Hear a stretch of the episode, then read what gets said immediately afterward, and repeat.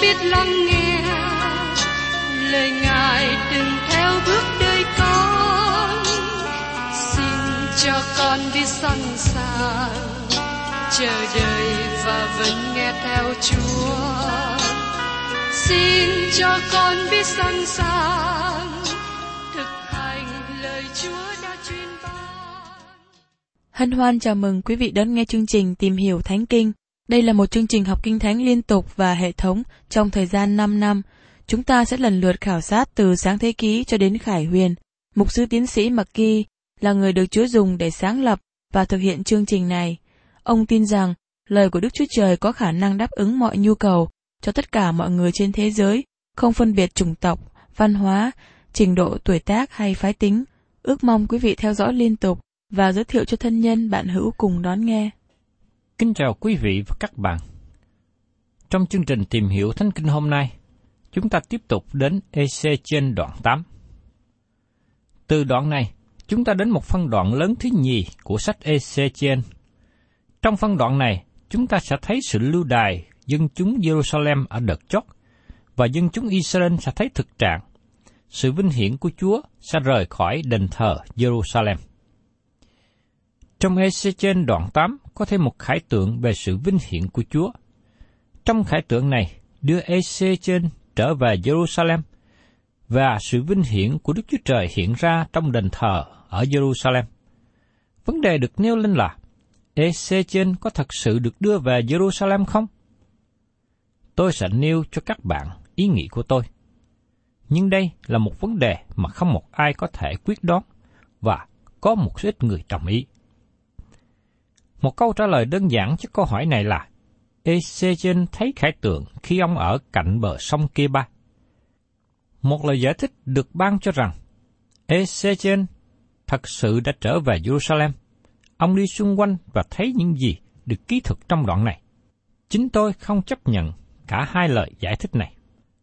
Tôi tin rằng từng trải của Ezechen cũng tương tự như từng trải của sứ đồ Phaolô và sứ đồ Giăng. Phaolô nói rằng ông được đưa lên từng trời thứ ba, như được ký thực trong Corinto thứ nhì, đoạn 12, câu 1 đến câu 4. Tôi cần phải khoe mình, dầu chẳng có ích gì, nhưng tôi sẽ nói đến sự hiện thấy và sự Chúa đã tỏ ra. Tôi biết một người trong đấng Christ cách 14 năm trước đã được đem đến từng trời thứ ba, hoặc trong thân thể này, hoặc ngoài thân thể người, tôi chẳng biết, có Đức Chúa Trời biết. Tôi biết người đó, hoặc trong thân thể này, hoặc ngoài thân thể, tôi cũng chẳng biết, có Đức Chúa Trời biết. Được đem đến, đến chốn Baradi, ở đó nghe những lời không thể nói, mà không có phép cho người nào nói ra. Tôi nghĩ rằng việc này xảy ra cho Phaolô khi ông bị ném đá ở Lystra trong khu vực Galati và bị bỏ cho chết. Tôi tin rằng Phaolô thật sự chết và Đức Chúa Trời đã ông đem ông sống lại từ kẻ chết. Trong thời gian đó, Phaolô được đem lên từng trời thứ ba. Một trường hợp kế tiếp nữa, chúng thấy rằng sứ đồ văn kỹ thuật trong khải quyền đoạn 4, ông được đem lên trời. Qua điều này, tôi cảm nghĩ rằng Dân là hình ảnh về việc hội thánh được cất lên và tất cả những người thật sự tin nhận Chúa Giêsu sẽ được cất lên với Ngài. Trong khải quyền đoạn 2 và 3 đề cập đến hội thánh. Nhưng sau từng trải của dân, từ khải quyền đoạn 4, hội thánh như là thân thể không được đề cập nữa. Hội thánh giờ đây được gọi là cô dâu của Đấng Christ. Hội thánh không còn ở dưới đất nữa, nhưng ở với Chúa. Vì vậy, tôi thấy việc sứ đồ dân được đem lên trời là hình ảnh về việc hội thánh được cất lên. Ezechen thật sự được cất lên trời giống như Phaolô và dân. Nhưng tôi không nghĩ rằng dân chúng ở Jerusalem và khu vực xung quanh biết được việc xảy đến cho ông. Tôi không thể nào giải thích được sự siêu nhiên này. Đức Chúa Trời cất trên lên, và đó là một điều siêu nhiên.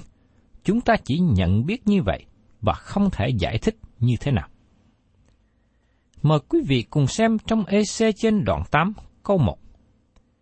Năm thứ sáu, ngày mùng 5 tháng 6, khi ta đang ngồi trong nhà, các trưởng lão Juda đến trước mặt ta, thì tay Đức sơ va giáng trên ta. Chúng ta lưu ý rằng, ngay trong lúc này, Ezechen đang ngồi với các trưởng lão.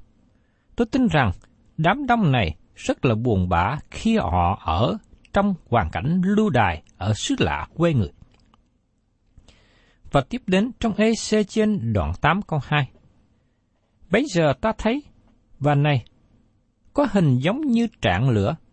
Từ hình trạng ngang lưng người ấy trở xuống thì là lửa, còn từ lưng trở lên thì hình trạng sáng chói tựa đồng bóng nhót.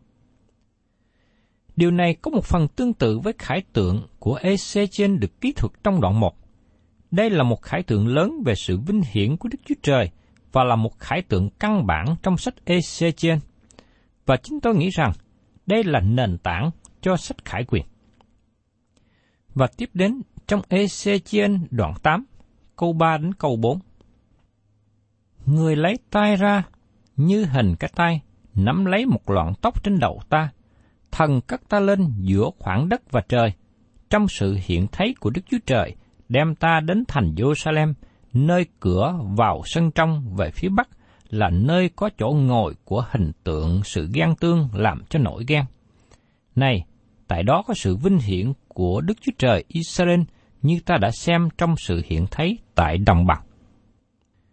Thưa các bạn, xin chúng ta chú ý đến lời nói, người ấy dơ ra như hình cái tay. Đức Chúa Trời là thần, Ngài không có bàn tay giống như chúng ta có. Nhưng khi Kinh Thánh nói chúng ta về công việc của tay Đức Chúa Trời là nhằm để cho chúng ta có thể hiểu được. Bởi vì chúng ta không thể hiểu cách nào Đức Chúa Trời làm ra thế giới mà không có bàn tay. Kinh Thánh dùng từ ngữ cụ thể để giúp ta có thể hiểu được những điều triều tượng. Người nắm lấy một loạn tóc trên đầu ta. Các bạn có nhớ rằng Ezechen đã cạo đầu và cạo râu? Nhưng giờ đây một năm đã trôi qua. Tóc và râu của ông đã mọc trở lại. Đức Chúa Trời nắm lấy Ezechen từ tóc trên đầu.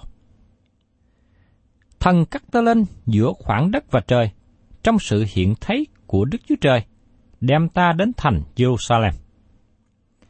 Ezechen thật sự được cất lên và được đem đi bởi thần của Đức Chúa Trời tới Jerusalem. Như thế, cơ thể của ông ta có được đem đi không? Tôi nghĩ như thế. Ezechen được đem lên Jerusalem thì không phải là một điều lạ trong Kinh Thánh. Trước đây, tiên tri Eli cũng được cất lên trời, và trong Kinh Thánh Tân ước, chúng ta cũng đọc về chấp sự Philip được đem lên.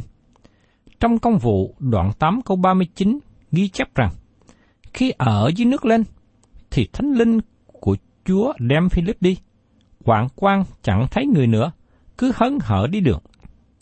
Cơ thể Philip được cất đi, và đó là những gì xảy đến cho Eli. Và điều này cũng có thể xảy đến cho Ezechiel. Đến thành Jerusalem, nơi cửa vào sân trong về phía bắc, là nơi có chỗ ngồi của hình tượng sự ghen tương làm cho nổi ghen. Tôi nghĩ rằng hình tượng của sự ghen tương có thể đề cập đến hình tượng mà vua Manasseh đặt trong đền thờ. như được kỹ thuật trong các vua thứ nhì đoạn 21 và sự ký thứ nhì đoạn 33. Mà nó là sự gớm ghiếc và phạm tượng. Có thể hình tượng cũ này được đẩy vào một góc đền thờ, bị bỏ quên lâu nay. Nhưng giờ đây, Ezechen kéo ra, và dân chúng nên trở về cùng với Đức Chúa Trời, ăn năn, thay vì thờ hình tượng gom ghiếc. Trong Ezechen đoạn 8 đến đoạn 10, chúng ta thấy sự vinh hiển của Chúa từ từ rời khỏi đền thờ. Tôi nghĩ rằng sự vinh hiển của Chúa thật sự rời khỏi trong thời trị vì của vua Manasseh và Ezechen được ban cho khải tượng ở đây. Tôi thấy có nhiều nhà giải nghĩa kinh thánh nghĩ rằng sự vinh hiển của Đức Chúa Trời rời khỏi trong thời kỳ dân chúng bị lưu đày. Nhưng tôi không nghĩ đó là điều đúng. Nếu sự vinh hiển của Đức Chúa Trời không rời khỏi trong thời kỳ cai trị độc ác, trong thời kỳ mà tội ác lên đến điểm cao nhất của vua Manasseh, tôi không thấy có bất cứ thời kỳ nào trong lịch sử Israel mà nó làm cho sự vinh hiển của Đức Chúa Trời và sự hiện diện của Ngài lìa khỏi. Trong Ezechiel đoạn 8 này, chúng ta không có khải tượng đầy đủ về sự vinh hiển của Chúa lìa khỏi.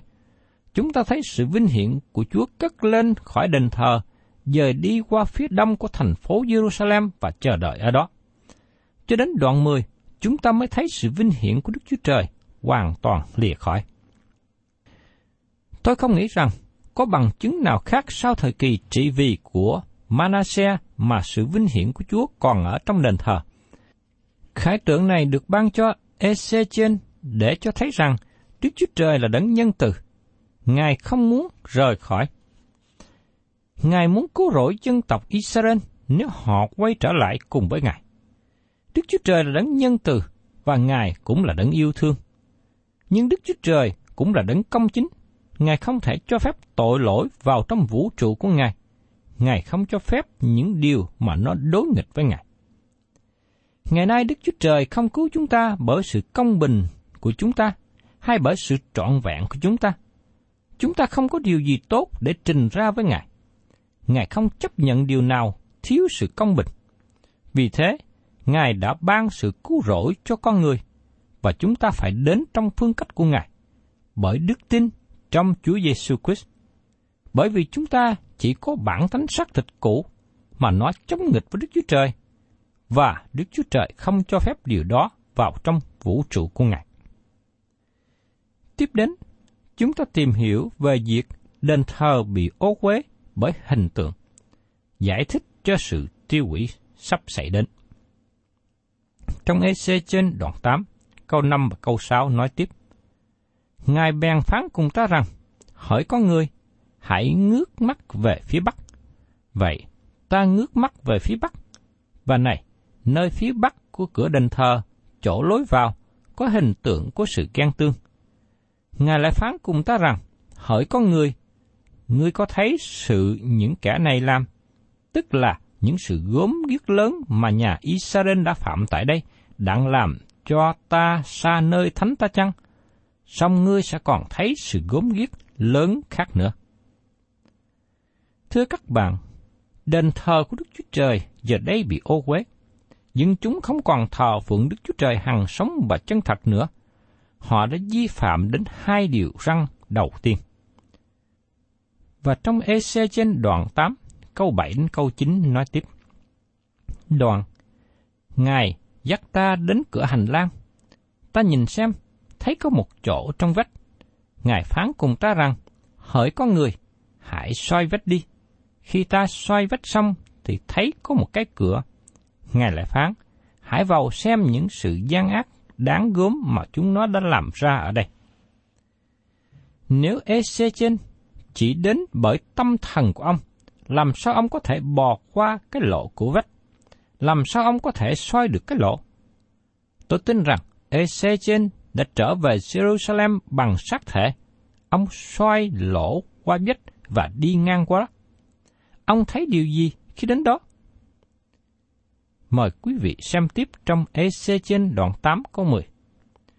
Vậy, ta vào, xem thấy, và này, có mọi thứ hình tượng côn trùng và thú vật gớm ghiếc, mọi hình tượng của nhà Israel đã vẽ chung quanh tường.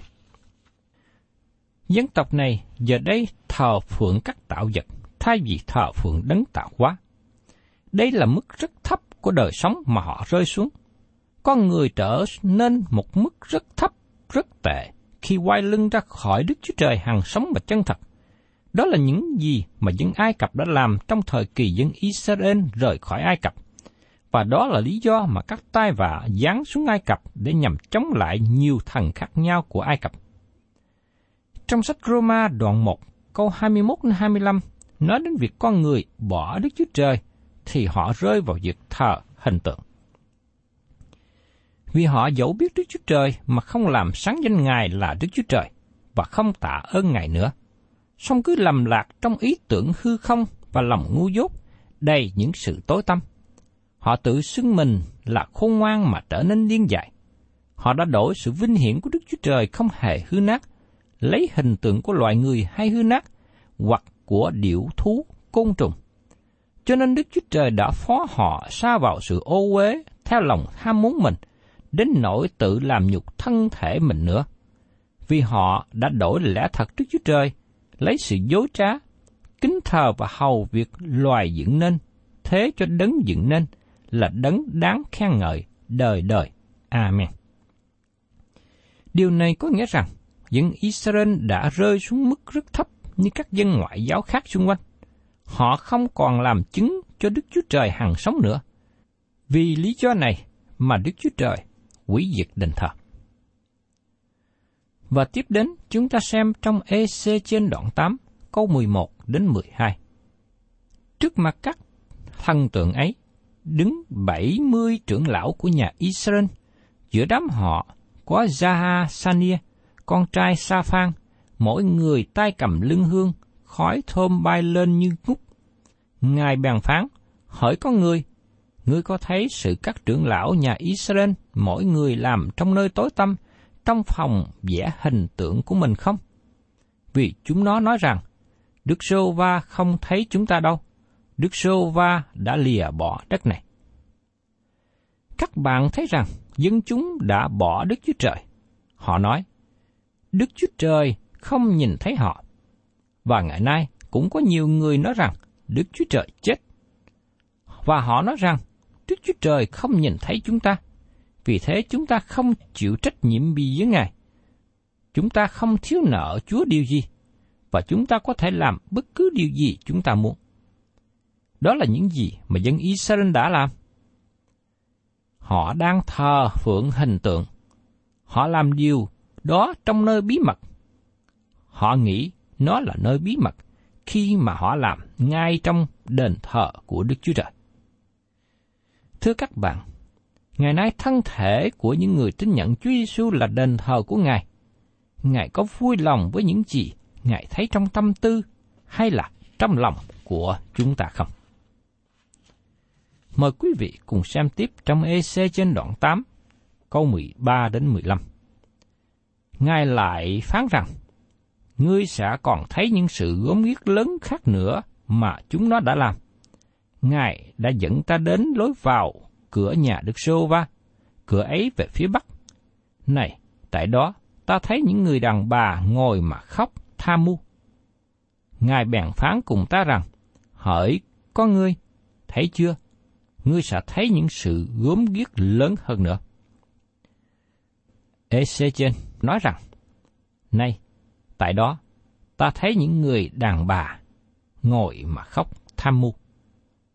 Thưa các bạn, đây là một điều rất tệ đang xảy ra. Tham mưu là một thần của Ai Cập, là thần của rau cải mùa xuân. Thần này chết vào mùa đông, đi xuống âm phủ và sống lại vào mùa hè.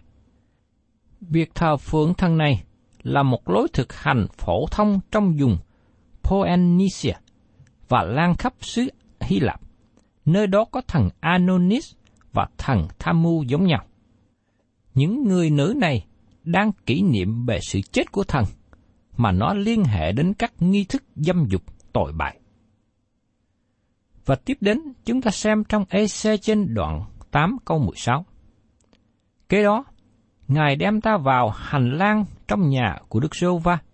Này, nơi lối vào đền thờ Đức Sô Va giữa hiên cửa và bàn thờ ta thấy có ước chừng 25 người sắp lưng về phía đền thờ Đức Sô Va và say mặt về phía đông, hướng về phương đông mà thờ lại mặt trời. Thưa các bạn, tội lỗi tệ hại hơn hết là thờ phượng thần mặt trời. Điều này xảy ra ngay trong đền thờ, giữa hành lang và bàn thờ. Họ rơi vào một mức quá thấp, không còn mức nào tệ hơn nữa. Những người này, những người đã biết Đức Chúa Trời, nhưng bây giờ họ quay lưng khỏi Đức Chúa Trời. Họ thờ phượng những tạo vật của Đức Chúa Trời, thay vì thờ phượng Đức Chúa Trời là đấng tạo ra tất cả mọi vật này. Và tiếp đến chúng ta cùng xem trong EC trên đoạn 8 câu 17. Ngài bèn phán cùng ta rằng, Hỡi con người, thấy chưa? Nhà Juda phạm những sự gớm kiết mà nó đã phạm ở đây. Há là sự nhỏ mọn sao?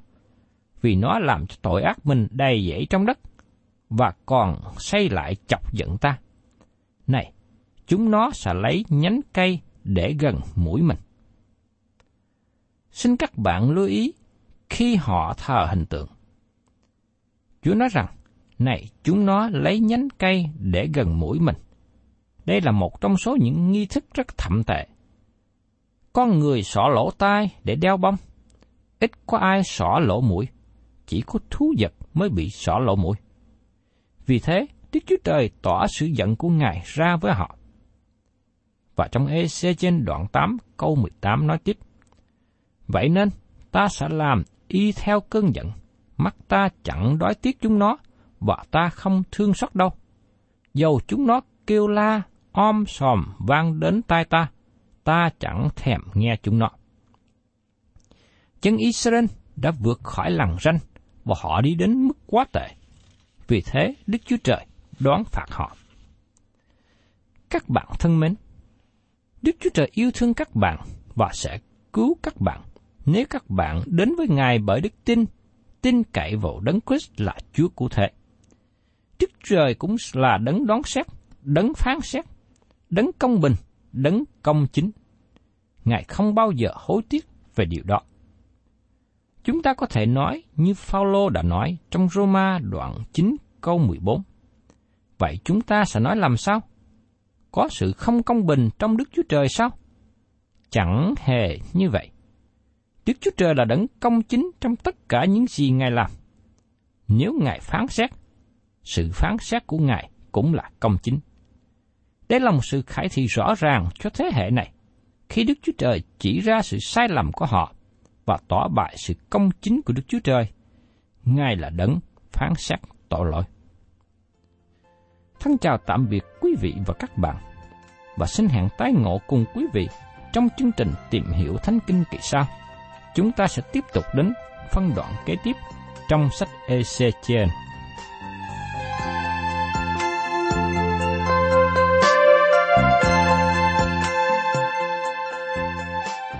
Cảm ơn quý vị đã đón nghe chương trình Tìm hiểu Thánh Kinh. Nếu quý vị muốn có loạt bài này, xin liên lạc với chúng tôi theo địa chỉ sẽ được đọc vào cuối chương trình. Kính chào quý thính giả.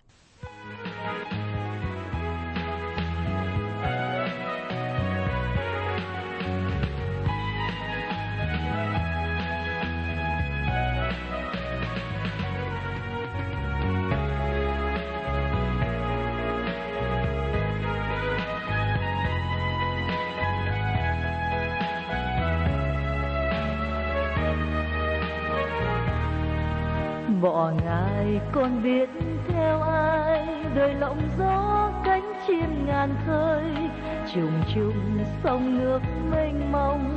Thuyền buông lái biết trôi về đâu, bỏ ngài, con biết theo ai. Bên đời kia tương lai khuất mơ, bước đi không ngài đời con buồn tây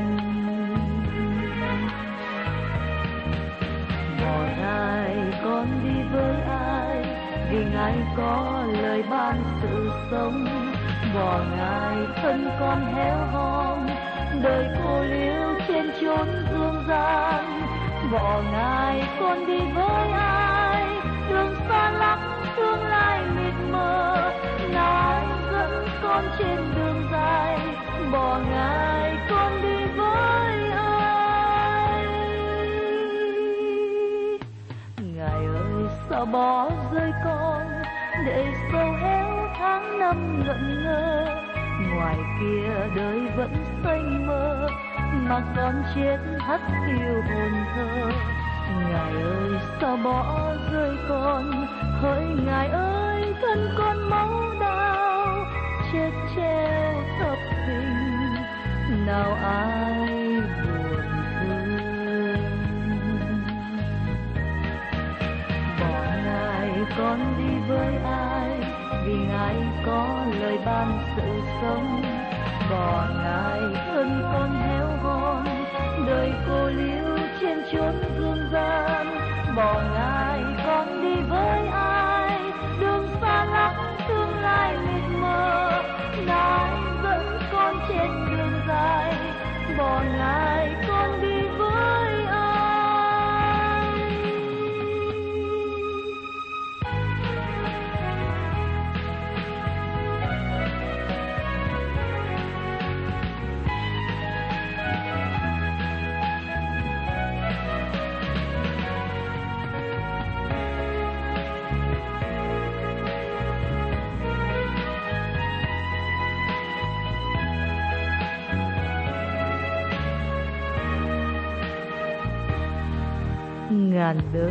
con vẫn tin luôn. Ngài trung tín rất mực từ nhân. Nào đâu ngài nỡ quên con. Hàng đưa lối dẫn theo đường ngày lạy ngài dạy bảo con đi. Giữ gìn con trong chân lý ngài. Bước đi bên ngài. Đời con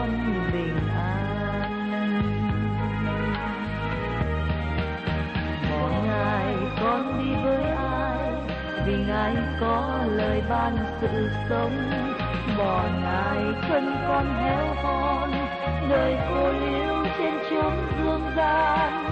Bỏ ngài con đi với ai, đường xa lắm tương lai mịt mờ. Ngài dẫn con trên đường dài.